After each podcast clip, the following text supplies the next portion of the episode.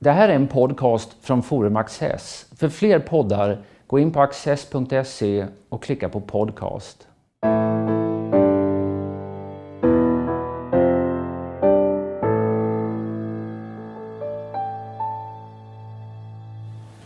Välkomna till Studio Access.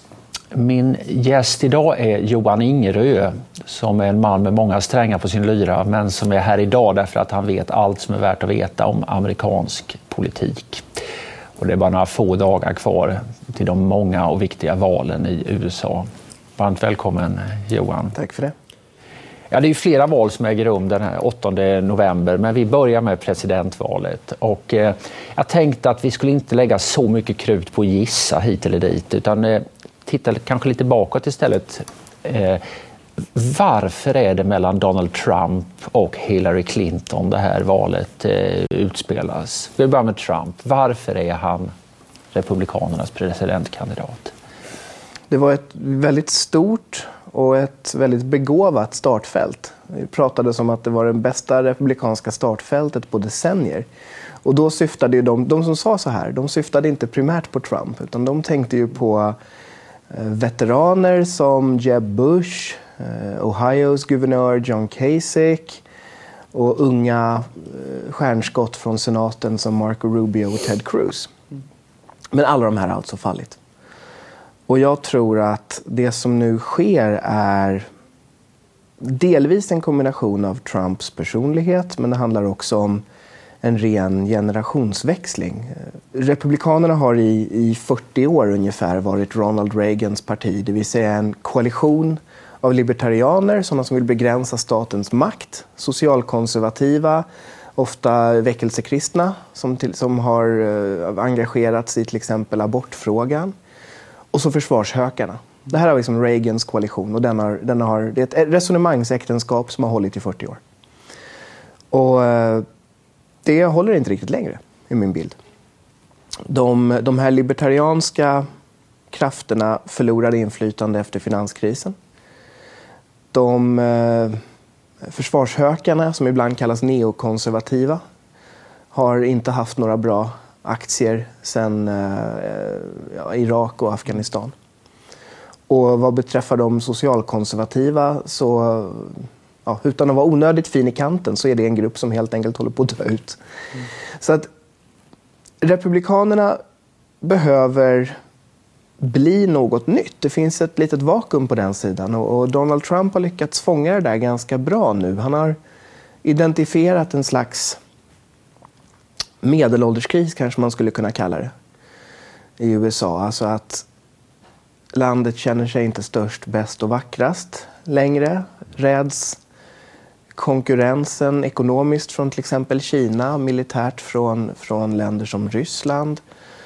Eh, och, och, situationen i Mellanöstern där USA har varit nedgrävt nu de sista 15 åren har ju inte underlättat. Så att Donald Trump har... Jag, sk jag skulle vilja säga det som så att han, han erbjuder fel lösningar men han har, han har ställt ganska många frågor som många amerikaner ställer sig. Hur ska man liksom kunna få jobb i framtiden och så? Det har ju hetat ett tag nu att liksom det republikanska partiet är kapat med, av aktivister, liksom har rätt ideologiserade personer som, som vill ha just de fråg, sakerna som du nämnde inledningsvis, en mindre federal eller mindre offentlig sektor, mm. mer eh, försvar eh, och mer moral.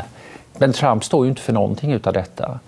Så liksom det, är, det är en väldig omkastning som har hänt eh, på väldigt kort tid i så fall. Det Donald Trump har gjort är att han har ersatt ideologi med attityd, skulle man kunna säga. Och det, det där är någonting som man märker oerhört mycket på hans valmöten. Att folk vill, de vill ha underhållningen och framförallt vill de ha Alltså, de vill ha någonting att tro på. Så att han har vunnit lite grann på, på ljudvolym, skulle jag säga, snarare än på innehåll.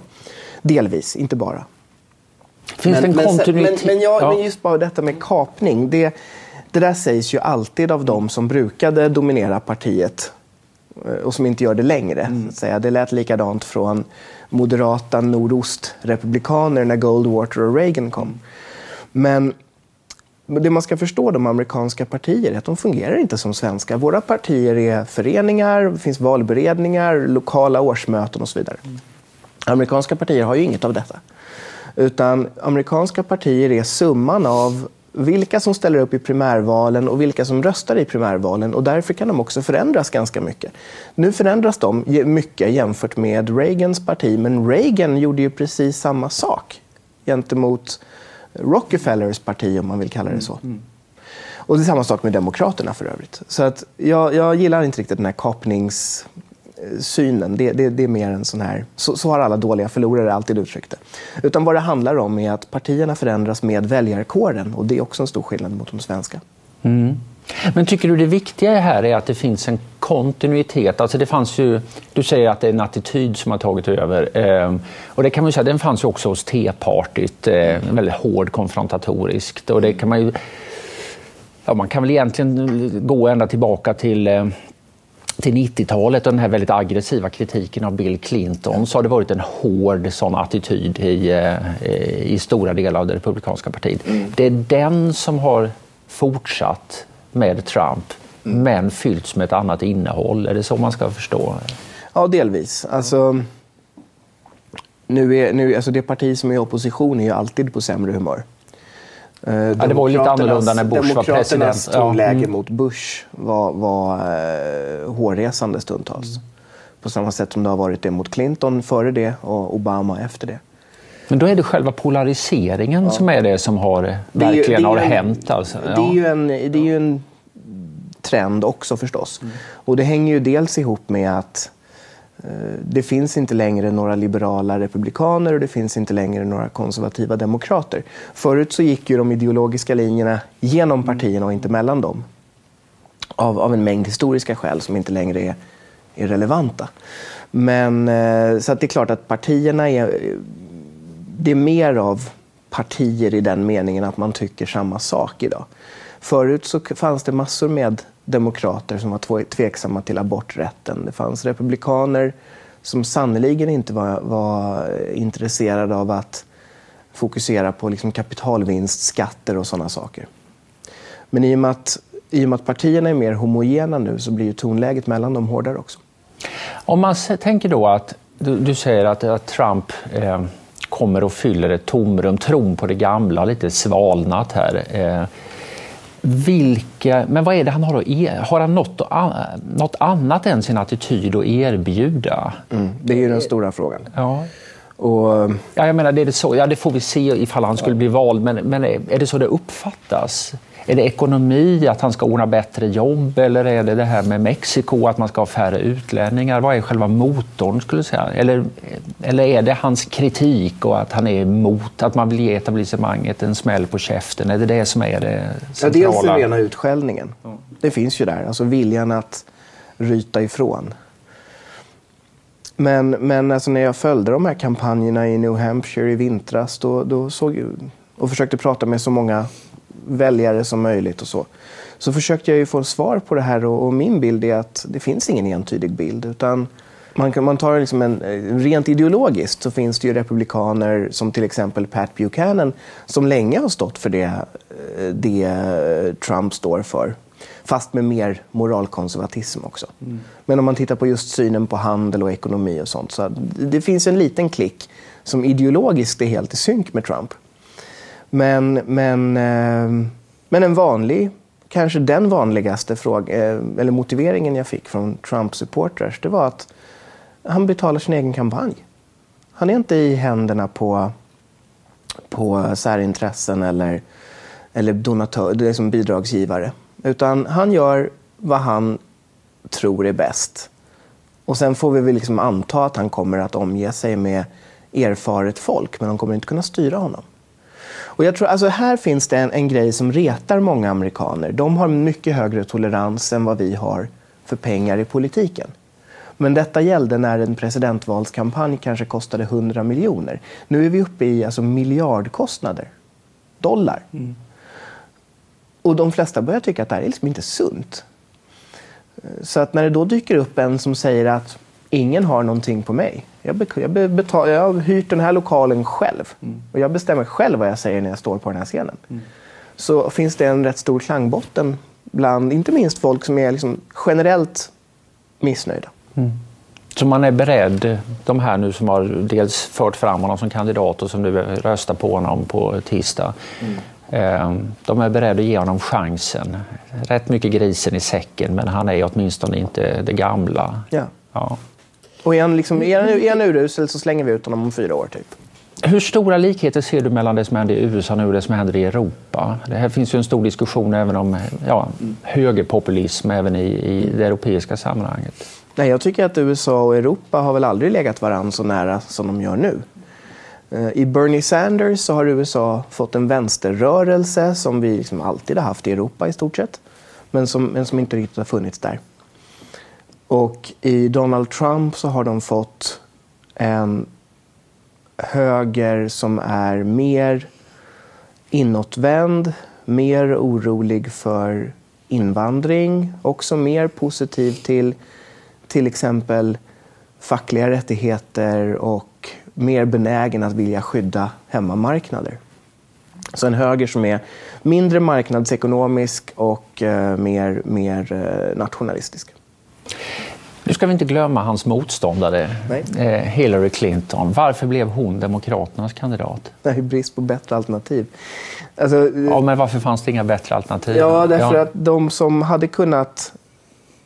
De som kan gå hela vägen och som är bra nog, de som är tillräckligt vassa politiker, har ett tillräckligt bra kontaktnät, kan eh, få in de här pengarna som vi pratade om nyss, som krävs för att ta sig från en en, en helt nystartad primärvalskampanj och hela vägen till Vita huset. De vill inte vara med när hon är med.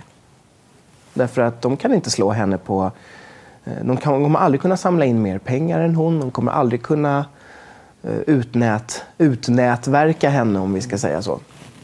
Uh, Obama lyckades, och det var... Uh, det, men det var också ett helt annat läge. Nu, nu har vi Eh, en, en situation där Demokraterna har styrt i åtta år och, och viljan att städa om kanske inte är lika stor. Så att många sådana här som hade kunnat utmana henne, de räknade med att hon skulle förlora nu i höst och, så och tänkte väl sig själva då att göra ett försök 2020. Mm. Uh, Bernie Sanders hade dock vare sig liksom tid eller behov av att vänta in henne. Och i och med att han då blev i praktiken den enda riktiga utmanaren så kunde alla, negativ, alla som var negativa till Clinton kunde samlas hos honom varpå hans oväntade framgång nästan blev en nyhet i sig. Och sen har han, han har definitivt haft örat mycket mer mot marken än vad Hillary Clinton har haft. När jag var på valmöten med Bernie Sanders så presenterades ju han av ja, men tjejen som var ordförande i elevrådet på den skolan vi var i just den dagen. Hillary Clinton på sina valmöten så hade hon Bill, Chelsea, eh, New Hampshires tyngsta demokrater, lite inflygda eh, personer från Kennedy-klanen, lite filmstjärnor från Hollywood. Alltså ingenting av ingenting som försökte möta den här folkliga ilskan som finns både till vänster och höger. Och Bernie Sanders pratade om behovet av en ny rörelse. Där han liksom, på hans affischer så stod det, kunde det stå saker i stil med us, not me. Och på Hillarys alla möten så stod det I'm with her, det vill säga allt handlar om henne. Så att jag tycker att Hillary Clinton hon har bedrivit en tondöv, sakfrågebefriad kampanj.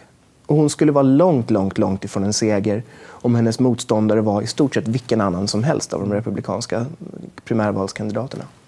Så för att sammanfatta detta kan man säga att det är så att Hillary Clinton är kandidat därför att hon utgör etablissemanget. Och Donald Trump är kandidat därför att han är den som verkligen utmanar mm. etablissemanget. Mm.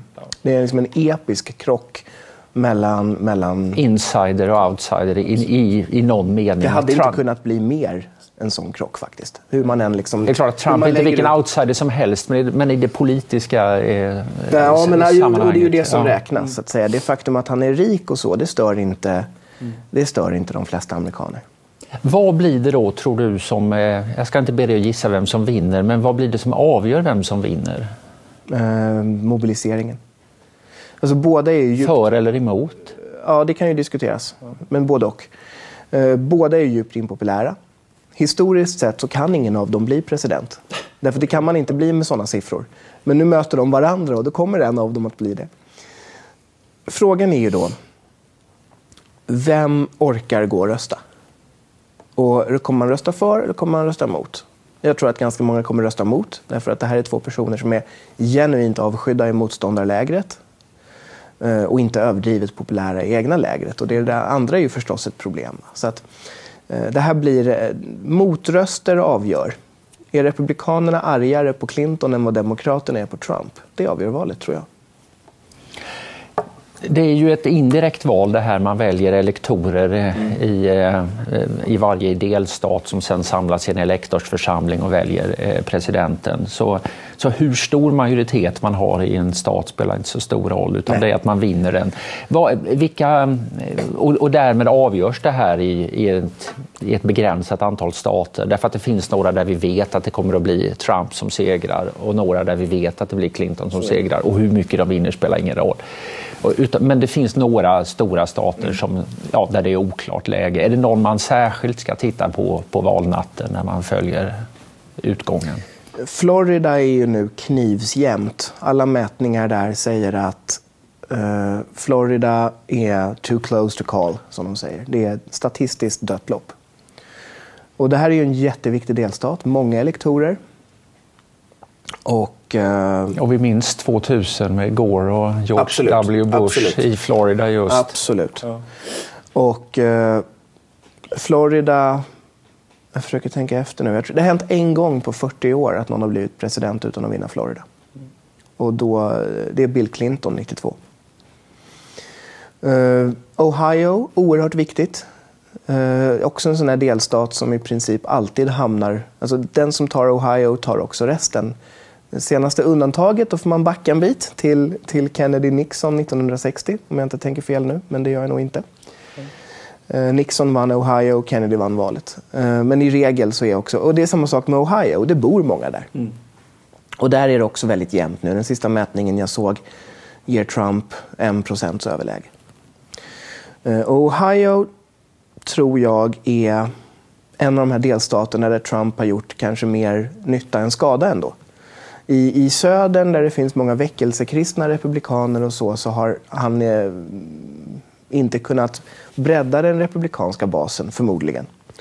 Men Ohio har ju mycket vit arbetarklass, industribakgrund, inte överdrivet negativa till till exempel fackföreningar och inte heller några liksom, inbitna kritiker av välfärdsstaten. Uh, och, och, in, och, så, som, som av liksom rent ekonomiska skäl valde Obama framför Romney och McCain, men som nu tycker att Trump låter helt okej. Okay. Så att, uh, Florida och Ohio. Florida och Ohio kommer bli jätteviktigt. Och sen så finns det några som är intressanta därför att det är, de, de kommer testa teorin att Trump når en ny grupp väljare och det är Michigan och Pennsylvania som också har mycket av de här Deer Hunter-demokraterna, om, om uttrycket begrips. Det vill säga vit arbetarklass, ofta kanske till exempel katolsk snarare än väckelsekristen och inte överdrivet engagerad i ja, aborter och homobröllop och sådana saker. Men, men ofta frihandels och invandringsskeptiska. Men de har röstat Demokraterna ganska länge. Kommer de börja röra sig mot Trump? Det får vi se. De här skandalerna som nu eh, har präglat valrörelsen, Trumps oändliga liksom, eh, räcka av eh, vidrigheter och vulgariteter å ena sidan och, eh, och den här mejlskandalen eh, som eh, Hillary Clinton är inblandad i. Hur, hur stor roll spelar de? Ja, de har spelat ganska stor roll. Om man tittar på opinionskurvorna så, så eh, är det ju alldeles uppenbart att de har spelat roll. Trumps kurvor ser ut som ett V här när den här läckta filmen kom ut. Där han pratade om att man, han kan göra vad som helst mot kvinnor eftersom han är så känd. Den hade effekt. Ingen tvivel om det. Och jag tror att den hade kanske mer effekt därför att det han har sagt tidigare om, om till exempel mexikanska invandrare och så, det är ändå... Alltså det är frågor där det finns olika legitima ståndpunkter och sen kan man uttrycka de ståndpunkterna mer eller mindre väl. Men, men om man tycker att den här att liksom illegala invandringen är ett stort problem så finns det en stor eh, benägenhet hos folk att ursäkta ordval. Men däremot så finns det helt enkelt inte olika åsikter huruvida det är rimligt att uttrycka sig som han gjorde på det här läckta bandet. Men det verkar väldigt konstigt att liksom han säger vidriga saker om kvinnor och mm. många reagerar med, med, ja det är inte svårt att förstå. Eh, men varför kommer de tillbaka? Därför att Hillary Clinton eh, hanterar sina mejl på ett besynnerligt sätt? Därför att väljare har minnen som guldfiskar. Det är, alltså, jag är ledsen att vara oartig, men så är det. Det vi ser i alla Trumps såna här tracking polls som mäter hans stöd över tid är ju att när han är i fokus så tappar han stöd. Och när Clinton är i fokus då glömmer folk saker som han har sagt och gjort. Och då blir det en effekt kan man säga att folk som är lite mer reflexmässigt republikanska går tillbaka till Trump. Och det är det vi ser nu. Efter att FBI återupptog granskningen av hennes mejl nu för några dagar sedan så har det fått väljarna att glömma eh, de senaste Trump-dumheterna och då åker hans siffror upp. Hennes siffror är däremot de är ganska stabila, så att om inte hon börjar sjunka så är det ju sannolikt att hon ändå tar hem det. Men Trump sjunker när hans dumheter kommer i fokus och sen så återhämtar han sig när det blir fokus på henne. Vi ska ju säga, det här är ju, I rapporteringen kan man ju ibland få känslan att det här är ett sorts diktatorsval där man, den person som vinner kan göra vad han vill med, med USA, mm. han eller hon. Ehm, men så är det ju inte, utan det, det väljs eh, kongress också och så är det massor med lokala och delstatliga val. Det väljs guvernörer och allmänna åklagare, allt möjligt sånt där. Men Ända man, ner till hundfångare brukar man säga. Ja, precis. Men, men tittar man på, på Washington då så, så är det, det, det väljs president och det väljs kongress, senat och representanthus. Vad har vi att vänta där? Ja, det här är ju, det här är ju vad som ger partistrategerna magsår nu. Förr i tiden så var det ju väldigt vanligt med så kallad ticket splitting, det vill säga att man röstade helt enkelt på olika partier i olika val. Eh, Demokraterna, långt efter att de slutade vinna presidentval i sydstaterna så behöll de ju greppet om, om sina delstater. Så att många i södern röstade på demokrater lokalt och republikaner till Washington. Mm. Men, eh, ja, och frågan är då, kommer vi se mer av ticket splitting nu? Och jag tror att det finns lite som tyder på det ändå. Därför att många republikaner som är något mer moderata eller som av ett eller annat skäl inte accepterar Trump, de kommer att... att eh, de räknar med att Hillary Clinton vinner. Och då är det möjligt att flera av dem går och engagerar sig i val till representanthus och senat för att kunna begränsa Hillary Clinton. De flesta kommentatorer verkar anse att det, det, Republikanerna har idag en ganska stor majoritet i representanthuset, mm. alltså den undre kammaren. Mm. Mm. Eh, och det verkar alla tro ska fortsätta, i alla fall en republikansk majoritet. Mm. Medan man väntar sig en rörelse i demokratisk riktning när det gäller senaten mm. och kanske så mycket att det blir en demokratisk eh, majoritet mm. där. Varför röstar folk olika till representanthuset och till senaten? Senaten är, alltså som senator väljs du ju från hela delstaten. Mm. Som ledamot av representanthuset väljs du från ett valdistrikt. Och I några väldigt, väldigt glest befolkade delstater så är ju detta samma sak. Till exempel Wyoming har bara ett mandat i representanthuset. Mm. Men Kalifornien har ju över 50. Och där finns det, där finns det ju många delstater som är solitt demokratiska och några som är solitt republikanska. Och det, här, det här är dessutom delstats, eller det här är valkretsar som, som ritas om med jämna mellanrum. Och det kallas för gerrymandering, då, där man ritar en valkrets så att man i praktiken anpassar den för den som sitter på makten. Ända ner på kvartersnivå. Så att en del av de här delstaterna, ser liksom eller distrikten, ser helt bizarra ut med konstiga små liksom, appendix som sticker ut och sånt där. Och det gör ju att många representanthusledamöter de har ingen egentlig utmanare därför att distrikten är 80-90 procent i händerna på rena Men varför partiet. gynnar det just Republikanerna? Nå, det, det, vet, det, det, har, alltså det gjorde det senast. Det gjorde det 2012 till exempel. Men, eh, men i praktiken är det väl så att det gynnar den som senast hade makten när valkretsarna ritades om. Och det var republikaner då? I det här fallet. Ja, okay, ja. Men, eh, men det, alltså, sen är det inte självklart. Alltså, det är, när det väljs en president så går ju valdeltagandet upp. Mm. Och då främst bland grupper som brukar rösta på Demokraterna. Så att fler, fler minoriteter till exempel fler uh, African Americans och, och, Hispanic Americans går helt enkelt och röstar när det är presidentval. Uh, och uh, det gynnar Demokraterna. Och sen när det är mellanårsval till kongressen då, då stannar de ofta hemma. Det gör däremot inte republikanska väljare. Mm. Så att Republikanerna brukar ju då gå framåt i mellanårsvalet. Ja. Kongressen har ju makt över sånt här, lagstiftning, beskattning. Eh, och det, så det är klart att vill man eh, ändra i strukturen i eh, politiken mm. så, eh, så behöver man ha kongressen med sig. Sen har naturligtvis presidenten stor makt i, i många andra avseenden. Mm. Men om man vill lämna en legacy, så att säga, någonting efter sig, då måste man kunna hitta ett sätt att samarbeta med kongressen. Vem tror du har bäst förutsättningar, Trump eller Clinton, att hitta någon sorts modus vivendi med kongressen och få någonting gjort? Det är en jätteintressant fråga. Vi vet ju ingenting om Donald Trump. Han är ett blankt papper för oss. Mm. Jag tror dock inte att man ska underskatta hans möjligheter att komma överens. För det första är det hans livsblod, livsluft. Han är helt besatt av detta med att göra great deals, som han säger. Och eh, för det andra har han ingen ideologi, vilket förstås underlättar. Eh, om man jämför med en person som Ted Cruz som är en liksom ideologisk krigare så har ju Donald Trump bättre förutsättningar att komma överens med kongressen, absolut. Bättre förutsättningar än Hillary Clinton då? Lite mer tveksamt. Eh, dels är hon en... Hon har, ska man ge henne, ett track record av att arbeta över partigränserna. Eh, hon tyngs inte heller ner av några besvärande mängder principer. Och eh, är, är liksom en fighter som vill vinna. Ta vad man kan idag och försök komma tillbaka imorgon för mer. Eh, så att jag tror väl egentligen att båda de här har kanske bättre förutsättningar än Obama som aldrig har hållit kongressen för att vara någonting särskilt viktigt. Va? Eh, däremot så har ju Hillary Clinton mer grepp om hantverket förstås än vad Donald Trump har. Hon känner alla i kongressen, det gör inte han.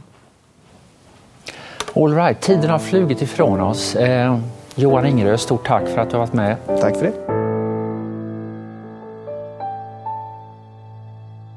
Och här kommer några extra minuter med mig och min gäst. Ja, bra att du nämner Barack Obama, för eh, Eh, Eh, för det är ju en intressant fråga. Att kampanjen har kommit att se ut som den har gjort mellan de här två kandidaterna, vad säger det om Barack Obamas åtta år i Vita huset? Jag tror att det här hade hänt ändå. Jag tror inte att det har med honom att göra. om vi säger att McCain hade fått åtta år, då hade vi ju haft en helt skogstokig vänster nu efter, efter 16 år med republikansk president. Eh, så att Bernie Sanders rörelse hade nog funnits där ändå. Och, eh, och den här liksom radikaliseringen inom det republikanska partiet som också har drabbat McCain. Mm. Han har ju nu för äh, återigen precis, liksom, hanterat ett internt uppror i Arizona i, i primärvalet till senaten. Är han numera för eller mot Trump? Jag har inte riktigt hängt med där. Han kommer inte att rösta på Trump. Nej. Han kommer att fylla i, har han sagt, ett namn på valsedeln. Göra en så kallad write-in. Han har däremot inte sagt vem. Men han, han ställde sig bakom Trump med sammanbitna tänder eh, och sa väl ungefär då att jag har själv varit nominerad till president av det här partiet. Det var många i partiet som ville se någon annan än mig. Jag förväntade mig att de ställde upp när vi ändå hade ett valresultat. Jag kan inte göra annorlunda. Liksom. Och den linjen höll han fram till då den här läckta inspelningen med eh, Trump och hans uttalanden om vad man kan göra med kvinnor. Mm. Nej, men, men jag tror, alltså, så här, jag är inget större fan av Barack Obama. Jag tycker att han har varit oändligt mycket skickligare på att hålla tal, att vara rolig i sociala medier än vad han har varit på att få igenom några faktiska reformer som är bra. Eh, men jag tror inte att han är... Liksom, man kan inte ge honom skulden för det här läget. Utan det här är någonting som jag tror har legat och pyrt och i praktiken väntat på rätt förutsättningar att börja koka. Och det har kom, de, de har kommit nu. Men ser du då en, en sorts eh, ja, ett, ett verkligt tektoniskt skifte i amerikansk politik där den, här, den sorts motsättning som vi är vana vid mellan republikaner och demokrater byts i en annan sorts motsättning som är så att säga trumpism med eller utan Trump mot Sanders då kanske snarare. Alltså en, ja, en mer europeisk mm. politik på många sätt. Alltså, jag brukar varna för att försöka jämföra amerikanska partier med, med svenska. Mm. Nu ska man ändå göra ett försök. Men du var inne tidigare på att det nu är mer likt ja, än vad det någonsin har varit. Men nu är det mer ja. europeiskt i USA. Mm. Så att vill man, vill man... Eh, ni får ta det här hälften på skämt, hälften på allvar. Men, men ett, ett läge då där USAs presidentval går från att stå mellan Liberalerna och Kristdemokraterna mm. till att stå mellan Socialdemokraterna och Sverigedemokraterna. Mm. Det är inget vidare kul scenario. Nej, det är, en, det är en försämring på båda eh, fronter kan jag tycka. Men, men jag tror att det där är ofrånkomligt. Alltså, den amerikanska välfärdsstaten har trots hårt motstånd, den, den är idag så stor att den omfattar väldigt många. Det, det, det är svårare idag att argumentera så som Reagan gjorde, eller Goldwater för den delen, att liksom principiellt vara emot den. Mm. Därför att då avskriver man praktiken halva befolkningen och det går inte. Och då får vi istället den europeiska välfärdsdebatten, nämligen ska inte ska vi ha en välfärdsstat utan snarare vilka ska ha tillgång till den. Och det vi har sett i Europa och det vi ser i USA nu är att välfärdsstaten kan, den kan vara ett stöd ibland, den kan hjälpa oss ibland. Den har också en tendens att vända oss mot varandra. För vad gör fyra fågelungar i ett bo när det finns mat för tre? Ja, de sparkar ut den minsta. Mm. Och det är, liksom, det är ju så invandring till exempel har blivit en glödhet fråga i USA. De har ju inte vår invandringsdebatt eh, som handlar om, om primärt alltså hur får man in människor utan utbildning på arbetsmarknaden? Vad är det för värderingar som kommer hit med de som flyr? Det är ju vår invandringsdebatt. Deras handlar ju i mycket högre utsträckning om, om eh, tillgång till pensionssystem och, och eh, jobb, alltså lönepress, sådana saker. Det är en mer ekonomisk invandringsdebatt. Eh, och, vilket ju beror på att deras huvudsakliga invandring kommer, ifrån, kommer inte från Mellanöstern och Afrika utan från Sydamerika och, och Mellanamerika. Mm. Det här med vad som händer med de respektive sidorna eller rörelserna. Man talar ju om partierna republikaner, demokrater. Det finns ju också den här konservativa som man säger mot progressiva i de amerikanska begreppen i alla fall. Sen kan jag tycka att de konservativa i USA har inte varit speciellt konservativa på Nej. ganska länge. Nej, de har utan varit systemförändrare. Ja, radikala omvälvare i mycket, mycket högre utsträckning. Eh, jag såg att Juvel Levin, som är en, en, eh, en ganska sansad konservativ eh, intellektuell, han sa nu att någonting som ändå är trösterikt i, i vad som händer med den ja, han ser ju med oro på hur många konservativa som liksom har hejat på, på Trump. och så här. Han säger så här att eh, ja, ett tröst eh, för oss det är ändå att de, eh, de galna progressiva det är de unga. Men de galna konservativa är de gamla. Så att så liksom det är en generationsfråga här också. Där de yngre konservativa menar han är mycket mera ja, coola med hur samhället förändras och inte alls lika arga och förbittrade som, eh, som Trump eh, och kompani är. Ehm, det ligger, ligger det någonting i det? Ja, det ligger du? en del i det. Men, men jag, tror, jag tror inte för den... Alltså, ung är man ju inte hela livet, vare sig eh, fysiskt eller själsligt. Så att säga. Mm. Så att, jag tror ändå att den här Trump-rörelsen i någon utsträckning ändå har framtiden för sig. Därför att Frågan om en globaliserad ekonomi kommer inte försvinna. Frågan om invandring kommer inte försvinna. Frågan om välfärdssystem och vilka de ska omfatta kommer inte försvinna. Det finns ingenting som tyder på det. Den har, alltså, de har inte försvunnit i Europa, kan vi konstatera. Mm. vill man, vill man göra lite tankeexperiment här så kan man komma till rätt spännande grejer. Nu förlorar ju, som det ser ut, ser det ut som att Republikanerna förlorar mycket av den här ekonomiska radhusförortsmedelklassen. Eh, först för att de var för ilsket moralkonservativa i takt med att de här grupperna slutade bli det. Då. Mm. Sen att de var för radikala i, vissa ekonomiska frågor. Till exempel såna här, alltså idéer om, som fair tax, ersätta all beskattning med en platt moms och sådana saker. Som låter helt enkelt konstigt för ganska många. Och, eh, och sen eh, dessutom då helt enkelt för arga. Mm.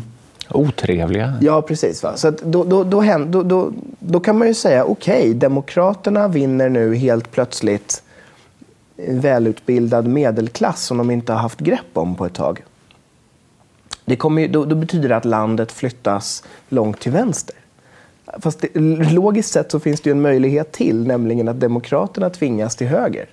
Därför att vill de behålla de här grupperna så kommer inte de kunna vara för vilka skattehöjningar som helst. De kommer inte kunna angripa skolval till exempel hur mycket som helst. Eh, så att det behöver, alltså jag säger inte att det blir så, men det är en, teoretiskt sett fullt möjligt att vi om 10-15 år har en situation där Demokraterna är mer marknadsvänliga än vad Republikanerna är. Att Republikanerna är det parti som står upp för jordbruksstöd, tullmurar eh, och omfördelning i ekonomin. Trump-väljare de vill inte ha några pensioner, eh, reformer av pensionssystemet. De är livrädda för, för att liksom ett social security skadas. Och, och eh, I och med Trumps närvaro nu sista ett och ett halvt åren så har man också kunnat mäta en allt mer negativ syn mot handel bland republikanska primärvalsväljare. Mm. Men då skulle nästan partierna byta väljarkår ja, med varandra? Ja, det har hänt förr. Jaha. Det har hänt förr. Alltså, eh, backar man till, till liksom jäm... Titta på valkartan 1960, Kennedy-Nixon, och så jämför man den med, med Obama-Romney eller, eller med Bush-Gore. Så ser man att partierna har bytt delstater och delvis väljargrupper med varandra för. De kan göra det igen. Avslutningsvis en grej. det har ju skrivits oändliga mängder redan om detta val. Och eh, en, ja, en av många saker jag fäst mig vid det var det Anna Applebaum som skrev i en artikel om just apropå Trump och hur han kunde vara så framgångsrik. Eh, det var i våras någon gång tror jag. Eh, och då skriver hon att det här speglar så att säga, en, en medial utveckling. Eh, Trump är hjälte i ett, i ett dokusåpa-universum där det är den bråkige, konfliktskapande eh, personen som är intressant och, och drar till sig uppmärksamheten. Ja, och så kontrasterar hon det med Reagan som liksom kommer ur en äldre tradition liksom med det här eh, vita hattar mot svarta hattar och eh, god mot ond. Eh, sheriffen kommer till stan och röjer upp. Så, så det är tydligt. Det är, ja, en moralisk eh, polarisering kontra en rätt amoralisk miljö där det, gäller, där det är viktigare att vara kul och högljudd än det är att vara god. Ja. Tror, tror du det ligger någonting i detta? Nej, då tror jag att man har missat vad som driver många Trump-väljare och jag tror att man har betraktat resultatet av till exempel finanskrisen från väl många våningars höjd. Jag reste runt i södern, bilade runt, mitt under brinnande finanskris. Och eh, slogs av... Alltså det, det var ju lätt att missa den för att vi i Sverige skötte den krisen så väl, klarade oss jättebra. Och liksom gick in i gallerior där det inte fanns en enda öppen affär i stort sett. Va? Eh, såg hus som fullständigt brakar ihop, eller stod tomma för att folk, liksom, det bor ingen där längre. Folk har liksom varit tvungna att lämna dem. Mm. Det såg liksom bitvis ulandsmässigt ut i Mississippi, Arkansas, Alabama, eh, Georgias landsbygd och så. Samtidigt som städerna hade kommit igång igen. Atlanta liksom gnistrade och skimrade och det gjorde Dallas och, och eh, Austin också. Va? Så att jag skulle säga så här att om man har bott utanför storstäderna i det USA som krymper så har man under hela 2000-talet fått det sämre. Utöver det faktum att du kanske har varit ute i något av, varit ute i något av krigen eller har barn eller syskon eller vänner som har varit i krigen. Jag gillar inte vad Trump säger, men jag tror man gör ett ohyggligt misstag om man bortser från att hans väljare har ett antal legitima klagomål. All right. Tack Johan. Tack för det.